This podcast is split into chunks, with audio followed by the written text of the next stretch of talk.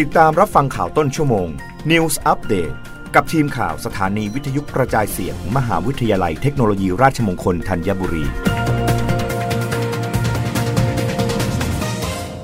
รับฟังข่าวต้นชั่วโมง โดยทีมข่าววิทยุราชมงคลธัญบุรีค่ะกรมอุทยานแห่งชาติสัตว์ป่าและพันธุ์พืช ลงพื้นที่อำเภอทุ่งสง เก็บตัวอย่างสารคัดหลั่งมูลข้างคาว และดินภายในโพรงต้นไม้ กรณีพบผู้ป่วยจากโรคฮิสโตพลาสโมซิส ตามที่มีรายงานข่าวการเกิดฮิสโตพลาสโมซิสของคณะกลุ่มศึกษาธรรมชาติ ในพื้นที่คลองวังหีบหนานตากผ้าอำเภอทุ่งสงจังหวัดนครศรีธรรมราช จากการหายใจเอาสปอร์ของเชื้อรา Histoplasma capsulatum ที่ลอยขึ้นมาในอากาศจากมูลค้างคาวที่ตกลงบนพื้นดินเข้าไปในปอดนั้น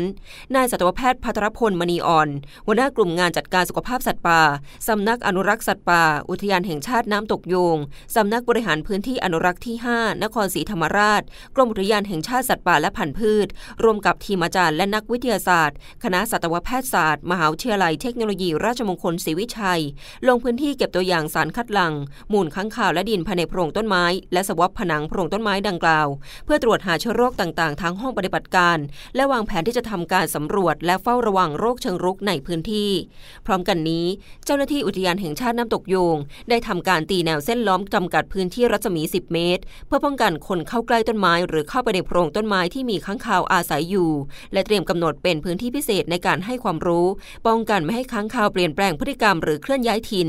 กรมอุทยานแห่งชาติสัตว์ป่าและพันธุ์พืช คณะสัตวแพทยศาสตร์ มหาวิทยาลัยเทคโนโลยี ราชมงคลศรีวิชัย โรงพยาบาลทุ่งสง หน่วยงานสาธารณสุขเขตจังหวัดนครศรีธรรมราช หน่วยงานปกครองท้องถิ่นต่างๆ รวมบรณาการภายใต้กรอบสุขภาพหนึ่งเดียว เข้าพูดคุยและแนะนำแนวทางปฏิบัติให้แก่ชาวบ้านบริเวณพื้นที่ ถึงข้อควรระวังหากเคยเข้าไปในโพรงต้นไม้ต้นนี้ โดยไม่ใส่หน้ากากอนามัย ควรไปพบแพทย์เพื่อเอ็กซเรย์ปอด และแจ้งให้แพทย์ทราบด้วยว่ามีประวัติ ซึ่งการที่คนอายุน้อยสุขภาพแข็งแรงถึงติดเชื้อรา ส่วนใหญ่ไม่แสดงอาการหายเองได้ ไม่ต้องรักษา แต่คนที่มีอายุมากมีโรคประจำตัว ต้องรักษาด้วยยาฆ่าเชื้อรา